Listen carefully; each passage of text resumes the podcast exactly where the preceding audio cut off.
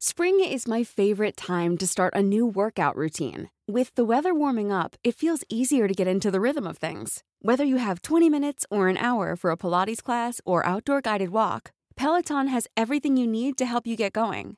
Get a head start on summer with Peloton at onepeloton.com. Gina! Gina, gising! Gumising ka! Mangako ka na lalabang ka, anak. Sira ulo!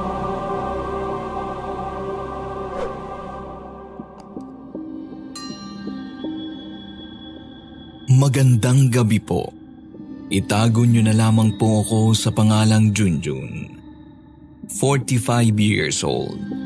Noon ay mayroon kaming kapitbahay na ang pangalan ay Tino. Minsan po siyang dumalo sa handaan nang mag-birthday ang tatay ko noong ako'y binatilyo pa lamang.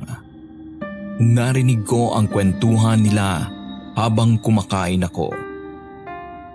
Isa raw po ito si Tino sa mga maswerteng nakaligtas sa lumubog na barko na MV Doña Paz noong December 20, 1987. Para mas maintindihan ng lahat ang ikikwento ko, ay ilalagay ko ang punto de vista kay Tino nang makipagsiksikan siya sa MV Doña Paz.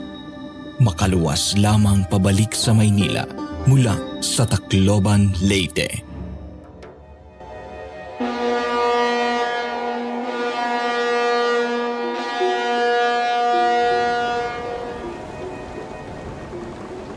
Miss, pwedeng makaupo dito sa tabi mo? Siksikan na kasi sa ibaba eh. Wala akong maupuan. Kanina pa ako nakatayo dito. Sige. Shh. Tulog na, baby ko. Shh. Nandito lang si nanay.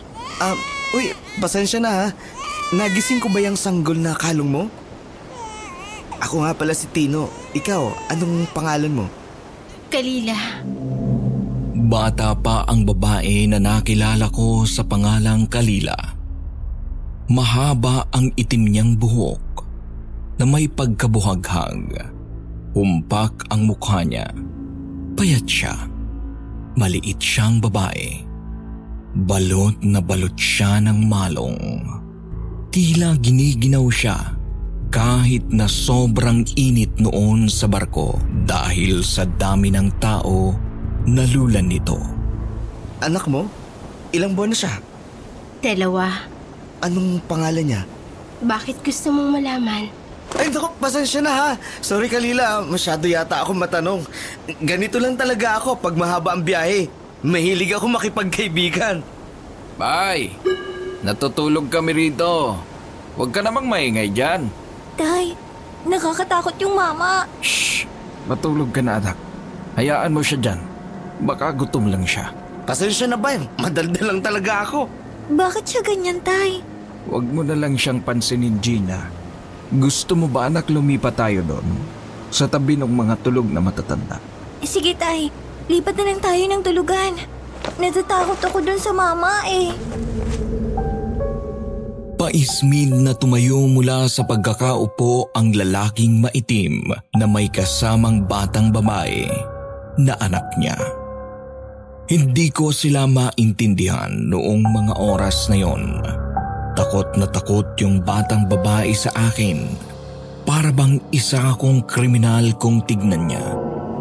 A- ako na lang ang lilipat ng pwesto. Nakakaya naman sa inyong mag-amay. Hindi na. Tinatakot mo tong anak ko eh. Diyan ka na. Doon na lang kami. Pinilit ko silang pigilan sa paglipat ng pwesto. Pero mabilis na silang nakatayo papunta sa pwesto ng mga nagsisiksikang matatanda. Dito ka lang. Huwag kang pupunta doon. Ha? Ah, o- okay, si- sige. Hinaan mo kasi ang boses mo kung gusto mong magsalita. Kaya ka siguro nabubugbog palagi ng nanay-nanayan mo. Kasi pasinghal ka sumagot. Bahagyang natigilan ako sa sinabi ni Kalila. Napatitig ako sa mga mata niya pero ibinaling niya ang tingin niya sa malayo habang hinihele ang anak niya. Pa- paano mong nalaman na binubugbog ako ng nanay ko? Hindi mo namang kasalanan kung siyang nakagisnan mong ina. Manghuhula ka, Kalila? Hindi ko alam. Hindi ko na rin minsan maintindihan ang sarili ko. Bakit alam mo na may nanay-nanayan ako? Si Rebecca? Kilala mo ang nanay Rebecca ko? Oo. Isa siyang dating prosti sa Malate. Nakilala ko siya nung nanilbihan akong dishwasher sa club na pinagtatrabahuan niya noon. Siya ang unang kaibigan ko sa Maynila nang lumuwas ako doon. Siya rin ang nagtanggol sa akin ng masunog ang club namin. Pinagtulungan ako ng mga kasamahan kong waiter at cook. Pinalabas nilang kagagawang ko raw ang pagsabog ng tangki sa kitchen. Nasunog ang club at nawalan ako ng trabaho. Kaya napilitan akong lumuwas pa uwi ng Tacloban. Naagaw ang pansin ko ng malaking peklat niya sa buong braso nang malilis ang malong na tumatakip sa katawan niya. Na, na paano yan? Bakit nagkaganyan ang braso mo? Nasunog ng apoy. Diyos ko! Hoy! Kung ayaw mong magpatulog, tumalon ka na lang sa dagat. Magpalapa ka sa mga pating. Ah, ba- bay, pasensya na. Tay, wag mo na siyang awayin. Baka saktan tayo niyan eh. Matulog ka na lang, bay. Hindi yung tinatakot mo tong anak ko sa lakas ng boses mo. Nakakabulahaw ka. Ay, hin- hindi ko sadya, bay. Tay, ayoko sa kanya. Ganyan na ganyan si Balong eh. Yung sinto-sinto sa atin. Hindi ako sinto-sinto, day. Ganito lang talaga yung tsura ko pero wala akong diferensya. Napakamot ako ng ulo ng mga oras na yun. Napaisip tuloy ako bigla. Ano ba ang itsura ko nung gabi na yon at takot na takot yung bata sa akin. Tinitigan ako ng masama ng batang babae sabay yakap sa tatay niyang sunog na sunog sa araw ang balat. Tingnan mo yung mga katabi niyang babae sa likuran niya. Nilalayuan na rin siya. Hindi ako sinto-sinto, day. Hayaan mo sila, Tino. Hindi rin naman sila makakaligtas tulad ng iba. Makakaligtas? Sa- saan? Sa tubig. Iba ang tubig dagat kapag gabi. Nakakatakot ang dagat na dinadaanan natin. Takot ako sa dagat.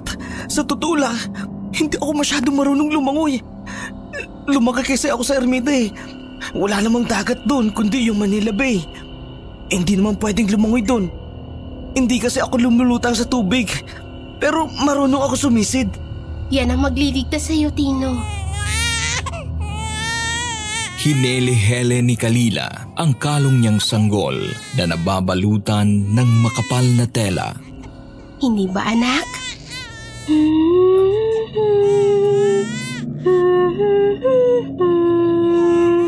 Pamilyar sa akin yung kanta na yan. Parang, parang narinig ko na sa panaginip ko. Parang may katunong kantang pangpasko. Sa Maynila rin kayo magpapasko ng baby mo? Hindi. Iahatid ko lang siya doon. Ikaw, bakit ka umuwi sa Tacloban? Hinahanap ko kasi ang tunay kong mga magulang. Itinanong ko sa nanay Rebecca ko kung sino ang tunay kong nanay at tatay. Anong sabi niya? Hindi niya binanggit ang tunay na pangalan ng mga magulang ko. Pero ang sabi niya, taga Tacloban daw ang nanay ko. Bata pa lang ko, alam ko na ampun ako. Wala ako ibang kapatid. Ayaw ng nanay Rebecca ko na alagayin ako. Napilitan lang daw siya na ampunin ako kasi naawa daw kasi siya sa tunay kong nanay. Mabait si Rebecca. Minsan. Pero dahil sa droga, kadalasan mainit ang ulo. Papanakit. Nagwawala. Pero kahit ganun si Rebecca, siya ang nagligtas sa akin ng lamunin ng apoy ang buong club. Siya rin ang nagpagamot sa akin sa ospital. At doon ko na rin nalaman na Natigilan si Kalila sa pagkukwento. Ibinaling niya ang tingin sa dagat na tanaw namin mula sa kinauupuan namin sa barko. A- anong nalaman mo, Kalila? ni isang buwan akong buntis. Si Jebrox ang ama ng anak ko. Jeff Rox? Sino si Jeff Rox? Yung malaking lalaki na bouncer sa club. May tsura siya. Kamukha mo nga siya eh. Pero hindi ko gusto si Jeff Rocks. Palagi niya akong pinag-iinitan. Isang gabi, sinundan niya ako sa tinutuluyan kong bahay. Doon, ginahasa niya ako. Diyos ko! Iyak ako ng iyak. Nangyari yun nung nakaraang taon lang. Si Rebecca ang nakakaalam ng lahat. Siya lang. Siya lang naman ang mabait sa akin sa club. Siya lang naman ang may awa sa akin. Kaya sa kanya ko ipapaampun ang anak ko. Sa nanay ko? Oo, kay Rebecca ko ibibigay ang anak kong ito. Masakit man sa kalooban ko pero hindi ko siya kayang buhayin. Hindi na rin ako tinanggap sa amin nang lumuwas ako doon nung nakaraang dalawang linggo. Itinakwil ako ng mga magulang ko. Gusto kong magkaroon ng magandang buhay ang anak ko. Kaya ipapaampon ko siya. Bakit hindi ko alam? Ngayon alam mo na. Kaya huwag ka nang malungkot. Dahil nakilala mo na ang tunay mong ina. Anong ibig mong sabihin? Martino, anak. Bakit alam mo ang tunay kong pangalan? Dahil akong nagbigay ng pangalan mo nang ampunin ka ni Rebecca. Nangilabot ako sa mga narinig ko mula kay Kalila.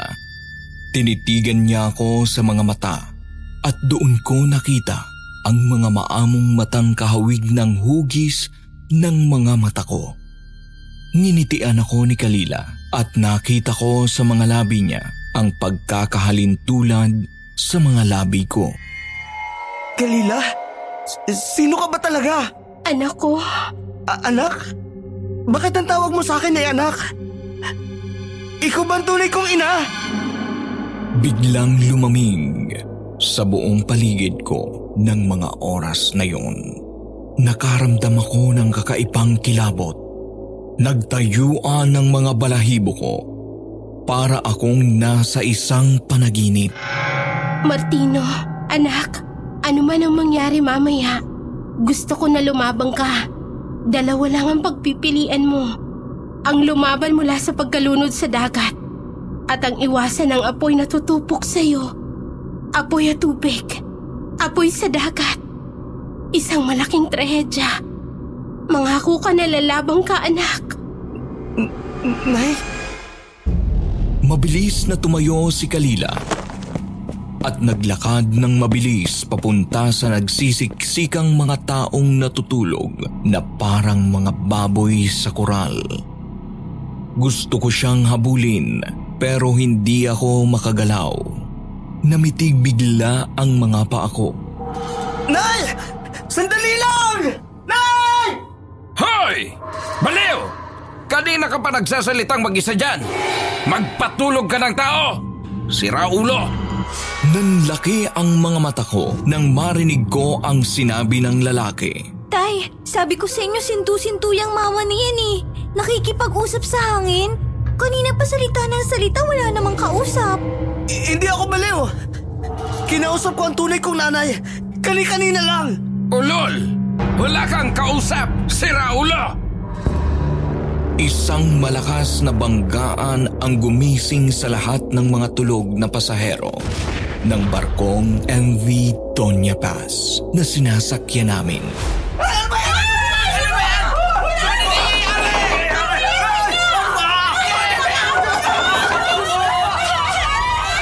Tumakbo ko sa bandang itaas kung saan mo makikita ang railings ng barko. Kitang-kita ko ang pagliyab ng apoy. Ryan Reynolds here from Mint Mobile.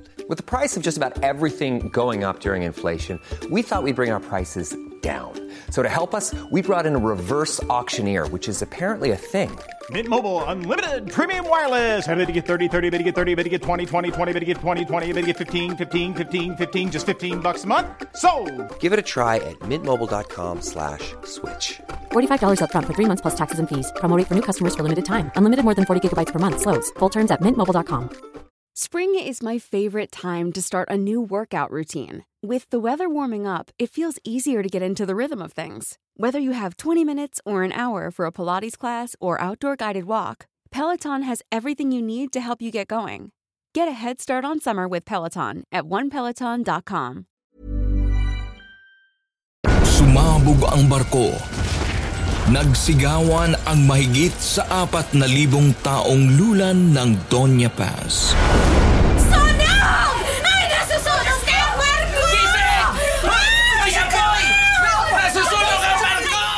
Natanaw ko ang isa pang malaking barko na nabangga ng barko namin.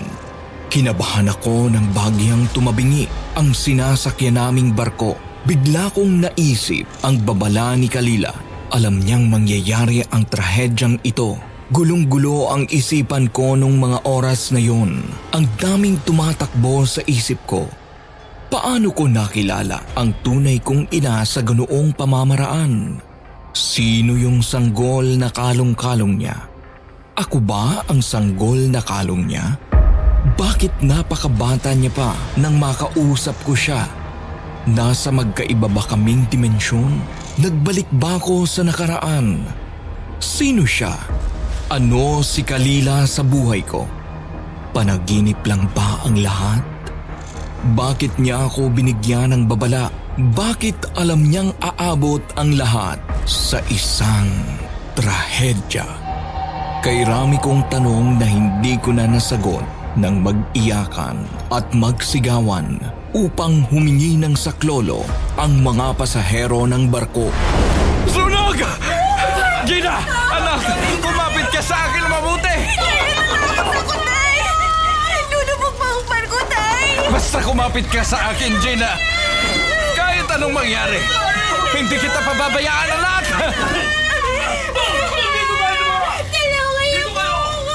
Nagkaroon na ng gulo sa loob ng barko.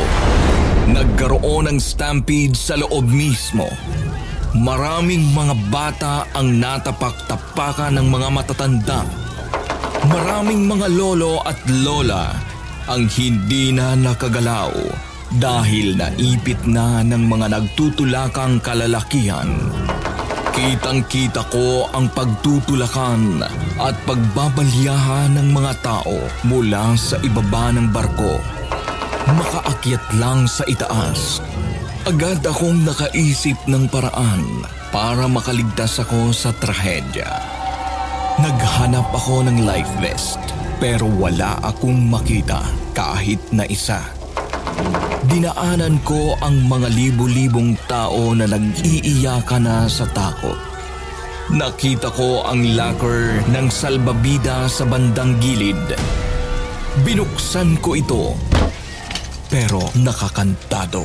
Pinagsisipa ko ang malaking parisukat na sisidla ng salbabida pero hindi ko ito nagawang mabuksan o masira. Natakot ako lalo na nang makita kong nagtatalunan na sa dagat ang mga tao. Gina, anak! Nasaan ka? Gina! Gina! Nasaan ka?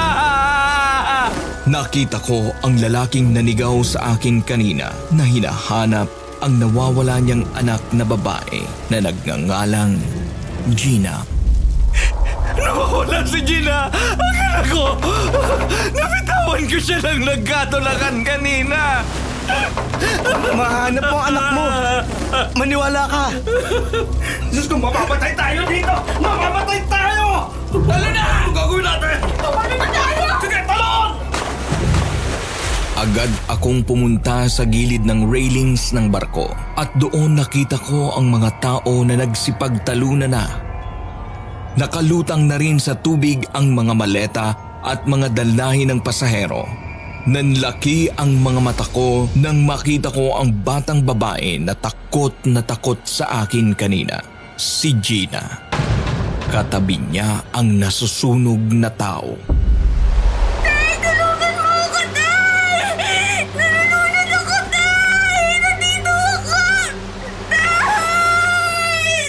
Nakita ko si Gina na nalulunod sa kaligitnaan ng tubig na balot sa apoy. Ewan ko, pero bigla akong napatalon palusong sa umaapoy na dagat. Naramdaman ko ang lamig ng tubig kahit na balot ito sa apoy. Nang may mga kamay na humila sa akin pailalim sa dagat. Hinila nila ako pailalim. Pinagsisipa ko sila. Sumisid ako papalayo sa mga taong nakalubog sa ilalim ng dagat. Alam kong malulunod ako kapag hindi ako nakaangat pabalik sa itaas. Kaya lumaban ako. Lumangoy ako pa itaas. At doon nakita ko sa itaas ng barko si Kalila. Nakatayo sa kalagitnaan ng mga taong nag-iiyakan. Nakatingin sa akin habang yakap-yakap ang anak niya.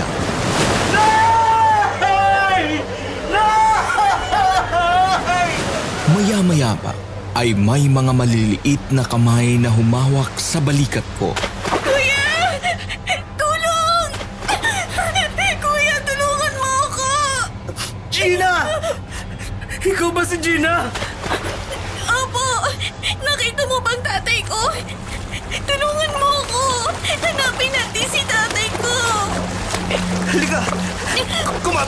Sa akin! Kumapit ka! Dito sa maleta! Huwag kang bibitayo! Isang malaking maleta na lumulutang ang biglang bumangga sa ulo ko. Agad ko itong kinapitan. Mahigpit na mahigpit. Hinila ko si Gina papalapit sa akin at sabay kaming nagkakawag papalayo sa mga taong nag-iiyakan habang unti-unting nalulunod. Kaya natin to, Gina! Para sa mga magulang natin! Lalaban tayo! Lalaban tayo! Opo, kuya! Opo! Huwag mo akong bibitawan, ha! Hindi kita pababayaan! Hindi tayo mamamatay dito! Lumaban ka! Lalaban din ako! Muli akong tumingala sa kinatatayuan ni Kalila sa gilid ng barko. Wala na siya doon. Naglaho na ang aking ina. Lumangoy kami ni Gina papalayo sa apoy at sa mga taong nasusunog ng buhay habang nagkakawag sa tubig. Kalunos-lunos ang itsura nila. Isang oras din ang lumipas bago ko napansin na unti-unti nang nanghihina si Gina. Nakapikit na ang mga mata niya at namumutla na. Gina! Gina, gising! Gumising ka! Biglang may isang malaking lalaki na umagaw sa maletang yakap ni Gina. Mabilis na naagaw ang maleta dahil wala nang malay tao si Gina. Hoy! Sa bata yan! Ibalik mo sa bata yung maleta na yan! Biglang naglaho sa paningin ko ang batang sinagip ko. Gina! Gina, nasan ka? Gina! At hindi ko na nakita pa ang batang si Gina. Gusto kong manlumo at maiyak pero hindi ako nagpatalo sa pagod at takot. Kinapitan ko ang maletang nagsilbing salbabida ko habang sa tuluyang lumubog ang MV Donya Pass. At mailigtas ako ng mga taong lulan ng isang rescue boat.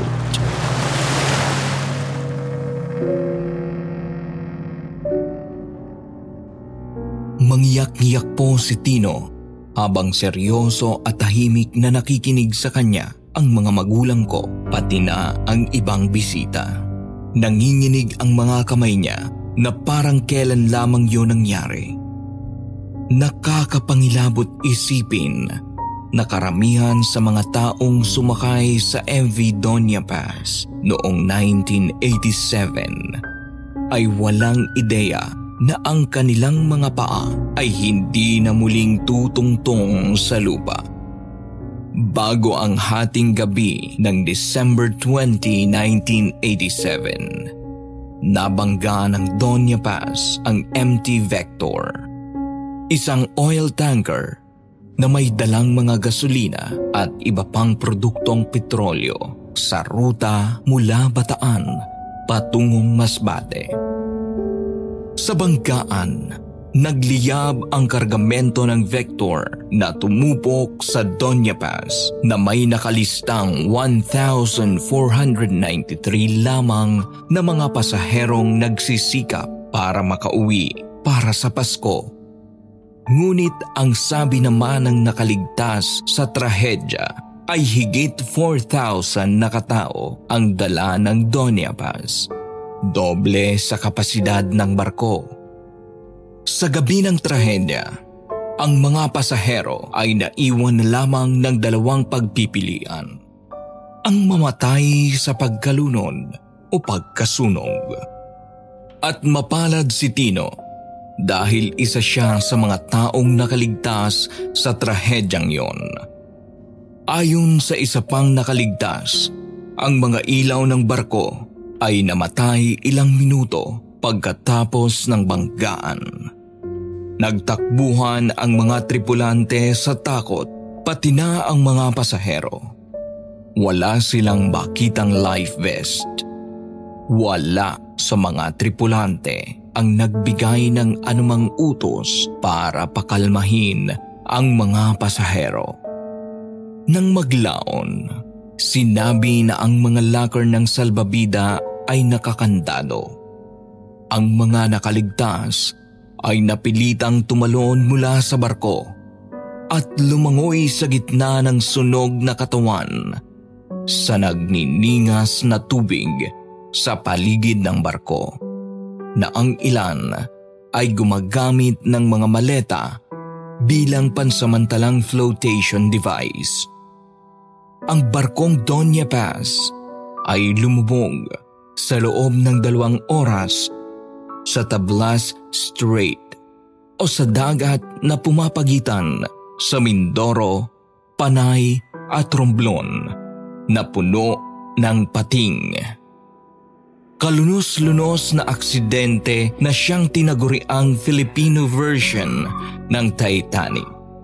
Isang refleksyon ng malaking pamamahala at kasakiman ng mga pribadong negosyante na walang inisip kundi ang kumita ng malaking pera kahit buhay na ang kapalit nito. Nakakalungkot isipin pero minsan ganun talaga ang patakaran sa bansang tulad natin. Mahirap, walang maayos na sistema at maraming korupsyon. Naway magsilbing leksyon ang kagimbal-gimbal na pangyayaring ito sa ating lahat at naway makaahon ang bansang Pilipinas mula sa dagat ng paghihirap. Magandang gabi sa inyong lahat.